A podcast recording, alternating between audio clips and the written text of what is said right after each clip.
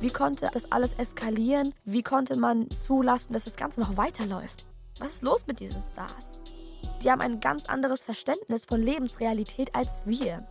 Hör auf, dich aufzuspielen, wie als wärst du der Gott auf der Bühne. Das bist du nicht. Aua. Oh, ich habe das äh, Mikrofon, oh. Ein bisschen, nicht das Mikrofon, oh, oh. Sondern dieses Schaumding ein bisschen vorne. Äh, ja, ähm. Hello, hello, es ist Dienstag. Wir sind hier bei Free Life Crisis, einem Podcast von Mirparshad Esmaili in Zusammenarbeit mit Funk.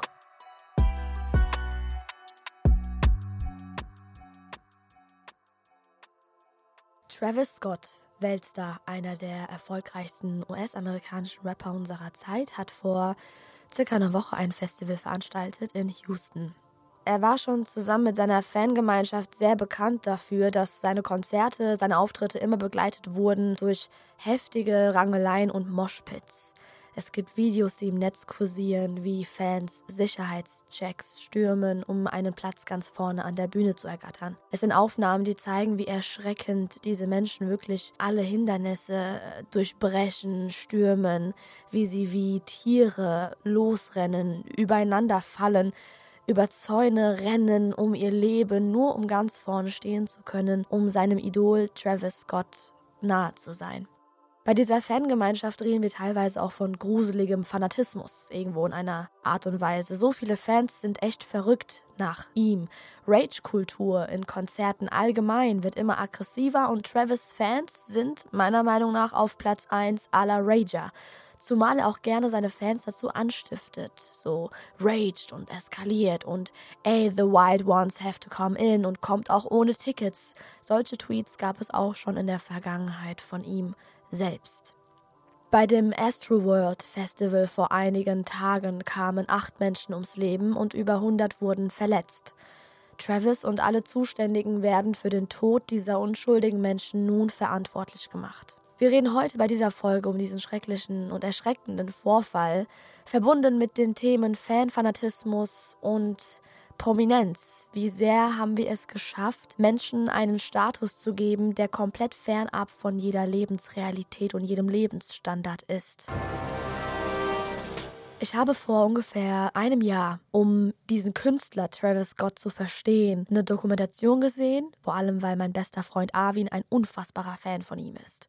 Seine Musik hat mir immer mal so lala gefallen, so lala auch nicht. Also es gab immer mal so ein Hin und Her. Mal gab es eine Zeit, wo ich viele seiner Tracks gehört habe, gerne gehört habe. Mal gab es eine Zeit, in der ich überhaupt nicht seine Richtungen gefeiert habe. Alles, was ich wusste, war aber, dass vor allem amerikanische Jugendliche sehr, sehr vernarrt in Travis sind. Und auch diese Dokumentation war ein bisschen erschreckend zu sehen, weil ich gesehen habe, wie viele Menschen bei seinen Konzerten nun mal in Ohnmacht gefallen sind oder total kollabiert sind. Ich möchte Travis Scott alleine nicht dafür verantwortlich machen, für das, was passiert ist, für all diese erschreckenden Bilder, die im Netz kursiert sind. Falls du noch nichts davon gesehen hast, einmal eine kurze Triggerwarnung hier an dieser Stelle, falls du empfindlich bist auf solche Informationen über Verletzungen, Tod und Ähnlichem, dann bitte schalte jetzt ab.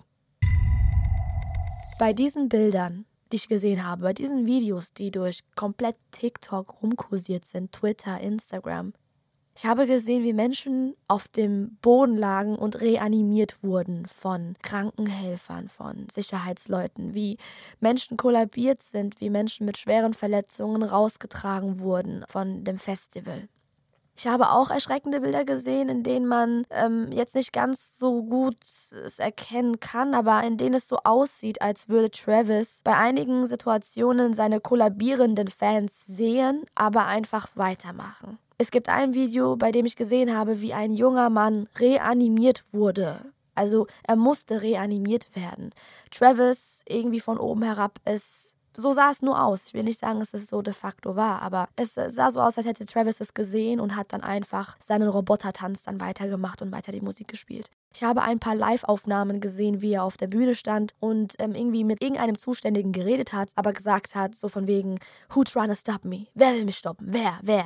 They know what they came for. So, die wissen, wofür die gekommen sind. So, und ähm, es ist erschreckend, man kriegt Gänsehaut einfach nur als Hip-Hop-Fan und auch als Rap-Fan, Festival-Fan, aber auch in erster Linie als Mensch, Da ist ein Künstler auf der Bühne, der hat das ganze Ausmaß anscheinend nicht verstanden. Das Team umherum wurde von so vielen Menschen aufmerksam gemacht auf diese ganzen schrecklichen Situationen. Da sind junge Menschen auf die Bühne geklettert, zwei junge Menschen, es war auch ein Paar, so wie ich es verstanden hatte. Die haben gesagt, hey, da liegt jemand tot auf dem Boden, könnt ihr das nicht stoppen? Der Kameramann, der ebenfalls in dem Video zu sehen ist, der hat versucht, die beiden runterzuschicken, der hat es nicht geglaubt. Ich meine, was mich so daran erschreckt und warum mich dieser Vorfall so mitnimmt, ist, weil das Ganze mich beschäftigt, so von Mensch zu Mensch. Wie konnte das alles eskalieren? Wie konnte man zulassen, dass das Ganze noch weiterläuft? Und es macht mich sauer zu sehen, wie ein Künstler, scheiß mal drauf, ob es Travis Scott ist oder irgendjemand anderer, wie ein Künstler, der für so viel Freude sorgen will mit seiner Kunst und Kultur, wie er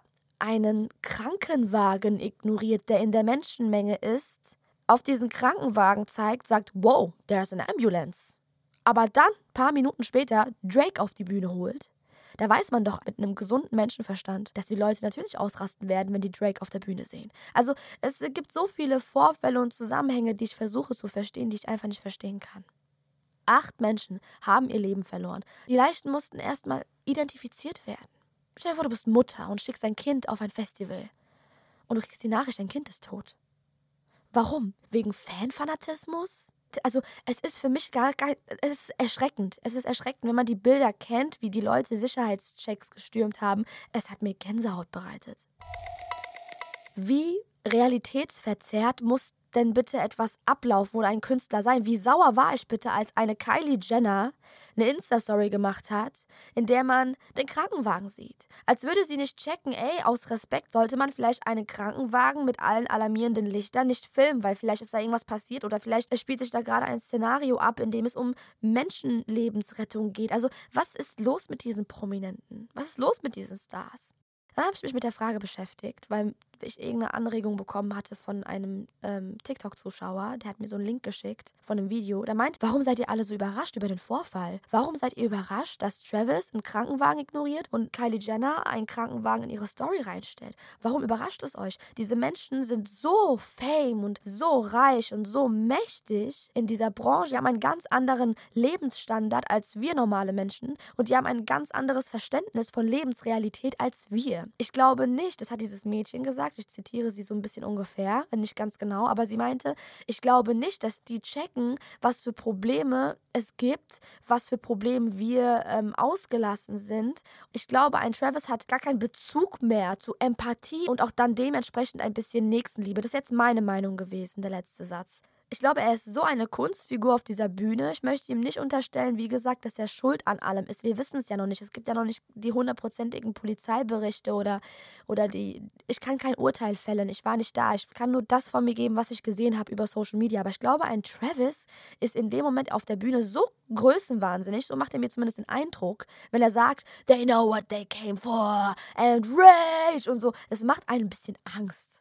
Du hast doch gesehen, da wurden drei, vier Leute rausgetragen. Die sind ohnmächtig. Du siehst auch einen Krankenwagen. Jeder gesunde Menschenverstand sagt doch da für mehr als nur eine Minute, ich bitte dich, stopp.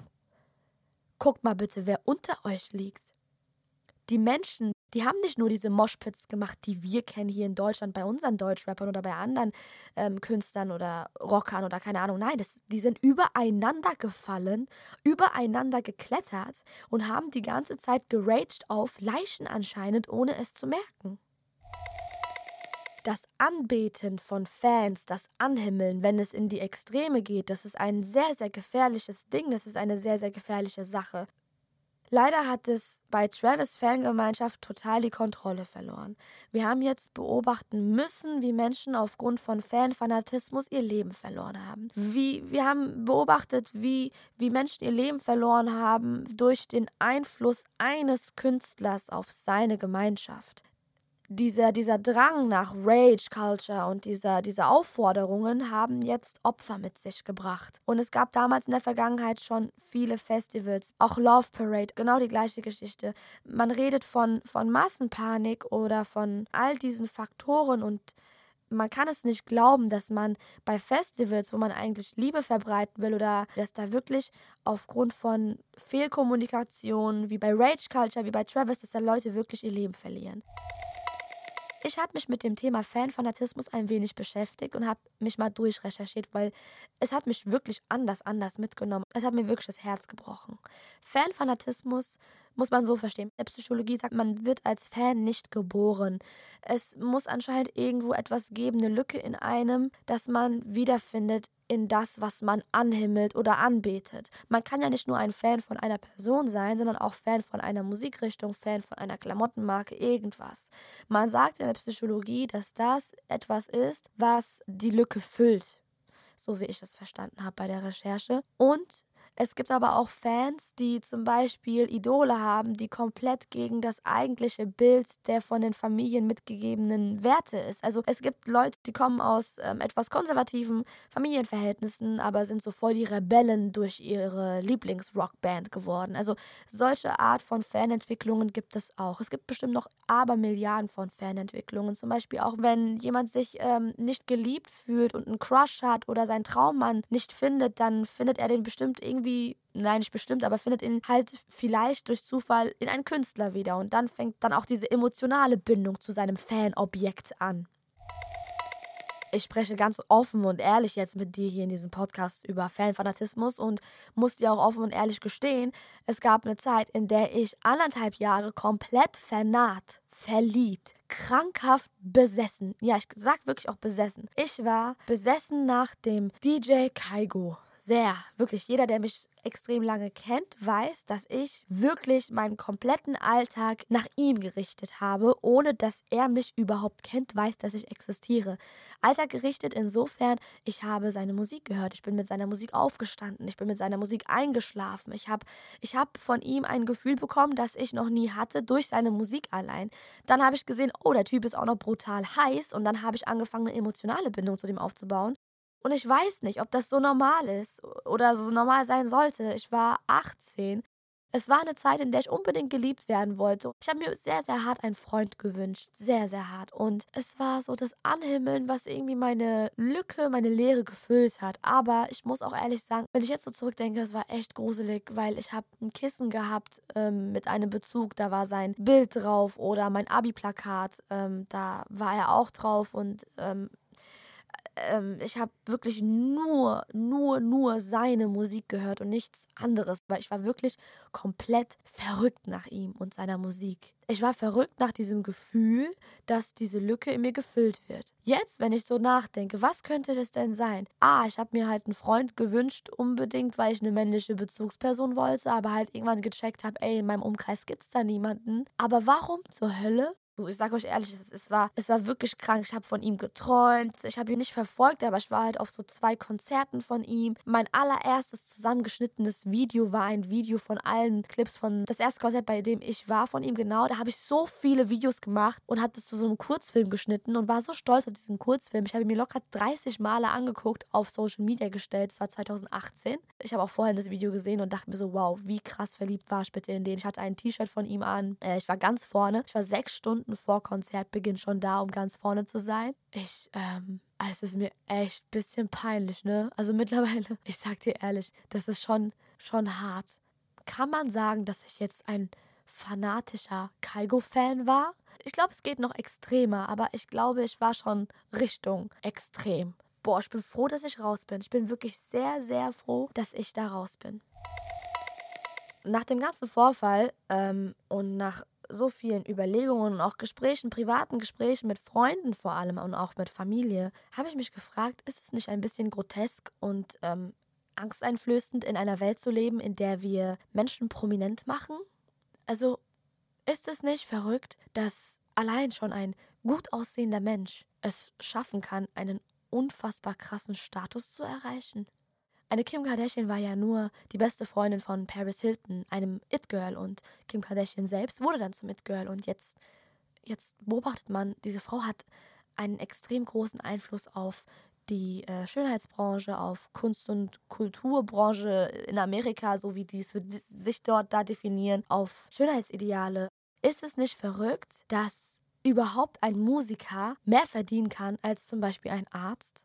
Ich selber arbeite ja auch in der Kunstkulturbranche. Ich bin ja Entertainerin, ich bin da für Unterhaltung und ich möchte gute Laune verbreiten. Aber was ich nicht möchte, und da spreche ich jetzt für mich, weil mich hat auch jemand von der lieben Funk-Redaktion gefragt, Parshad, du hast doch auch Fans. Aber ich sage dann, nein, ich bin super empfindlich bei dem Thema, ich möchte keine Fans haben. Ich möchte niemanden haben, der mich anhimmelt. Das möchte ich nicht. Ich habe Zuschauer, so definiere ich die Leute, die meinen Humor mit mir teilen. Das sind meine Zuschauer und ich bin auch ein Mensch, wenn ich Leute treffe, die mich kennen, ich setze mich mit denen gerne zusammen und trinke mal einen was. Oder in der Bowlingbahn von meiner besten Freundin Christina, da habe ich mit Leuten Bowling gezockt, die mich erkannt hatten. Oder wir haben Tischtennis gezockt und haben den ganzen Abend gechillt. Und ähm, kriege ich auch Kommentare wie, boah, du bist so bescheiden. Aber ich finde, ich finde, ich möchte jetzt keine Lorbeeren pflücken. Das ist doch so ein Redespruch, den habe ich gelernt. So ein Redewendung, ein bisschen stolz. Ist ja überhaupt richtig? Lorbeeren? Lorbeeren pflücken und sagen, oh, bitte nennt mich krass, weil ich bin so bescheiden. Ich verstehe es einfach nur nicht. Ich bin einfach nur Parshad aus Deutschland. Beyoncé hat Fans, tamam. Travis Scott haben wir ja gesehen, der hat Fans. So, alle haben Fans. Rihanna hat Fans, okay. Aber ich finde es auch ein bisschen erschreckend, wie vor allem auch Leute aus der Comedy-Branche so ein bisschen... so wie ich das beobachte, ohne jetzt Namen zu erwähnen, aber wie sehr sie diesem Fame-Status hinterherjagen und wie sehr sie es sich wünschen, dass Leute sie anhimmeln. Ich denke mir so, Junge, chill doch. Chill doch bitte mal. Du kannst ein Sprachrohr sein für Leute, aber willst du angehimmelt werden? Dann hast du dich bestimmt auch verloren irgendwo. Bei einem Travis Scott, da weiß ich nicht, ob man zu tausend Prozent sagen kann, okay, der ist größenwahnsinnig. Ich persönlich finde ihn sehr größenwahnsinnig. Es gibt sehr viele Stars und Sternchen auch aus der Deutsch-Rap-Szene, die sehr größenwahnsinnig sind. Nur wir haben jetzt beobachten müssen, dass der Prominent-Status Leben kosten kann. Das haben wir in der Vergangenheit oft beobachten können, vor allem wenn Leute, wenn Fans irgendwann gecheckt haben, ey, ich werde niemals meinen Crush-Sänger heiraten und sich das Leben lang genommen haben. Es gibt, es ist gruselig, wenn man sich das so mal vor Augen hält, dass wir in so einer Welt leben, in der wir Menschen A, prominent machen und B, einen unfassbar großen Einfluss auf uns haben lassen, wirken lassen, zulassen, überhaupt. Ja. Ich persönlich habe jetzt Travis Scott boykottiert, indem ich auf Spotify ähm, das so eingestellt habe, dass seine Musik mir nicht mehr angezeigt wird und dass überhaupt Tracks geblockt werden von ihm in meiner Warteliste, bis es nicht ein paar Erklärungen gibt. Ich bin der festen Überzeugung, ja, ich, ich mache mich somit Teil von Cancel Culture und Cancel Culture hat ein großes Problem meiner Meinung nach und zwar ist es das Durchhaltevermögen, aber man muss nicht so einen geisteskranken Fanatismus supporten. Da bin ich raus, komplett. Und ich bin gespannt, was in den nächsten Tagen noch alles rauskommen wird. Und ich bin auch super gespannt auf sein nächstes Statement, weil sein erstes Statement über Instagram als Künstler war sehr, sehr peinlich. Vielleicht geht mir das auch so nahe, weil ich verstehe, was für ein Vibe er rüberbringen will. Er will ja auch nur Menschen untereinander verbinden, so wie ich. Klar, ich bin jetzt nicht so groß wie er und werde es auch niemals sein, aber von Künstlerkopf zu Künstlerkopf, wenn ich ihm eine Sache raten würde, wäre es, hör auf, dich aufzuspielen, wie als wärst du der Gott auf der Bühne. Das bist du nicht. Mein lieber Brü. Das war's für heute von mir. Eine Folge mit einem aktuellen Thema. Und ja, das ging mir nah und ich musste darüber reden. Deswegen, Leute, passt immer auf bei Festivals. Wir haben jetzt gesehen, dass Leute dadurch ihr Leben verloren haben. Es ist so grotesk, es auszusprechen. Oh mein Gott, aber das ist ja so, es ist Fakt. Passt auf euch auf auf Festivals. Trinkt Wasser. Wenn ihr irgendwie auch merkt, dass ein Freund von euch super, super vernarrt ist und er da nicht rauskommt, dann redet mal mit diesem Menschen, weil anscheinend gibt es da irgendwo eine Lücke, bevor das Ganze ausartet. Pass auf dich auf. Pass auf Festivals auf. Ich kann es zweitausend Mal nur erwähnen. Und wir hören uns nächste Woche wieder hier bei Free Life Crisis. Hoffentlich mit einer bisschen besseren Stimme, weil meine Stimme ist momentan ein bisschen schau. Pass auf dich auf. Zum fünfzigtausendsten Mal. Ich sag nochmal mit Mutterton. Pass auf dich auf. Wir hören uns nächste Woche bei Free Life Crisis. Danke fürs Zuhören. Mögen deine Ohren nicht schmerzen. Free Life Crisis ist ein Podcast von mir, Mirparshad Esmaili, in Zusammenarbeit mit Funk. Executive Producer Erhan Doğan. Redaktion Z D F Johanna Hoppe.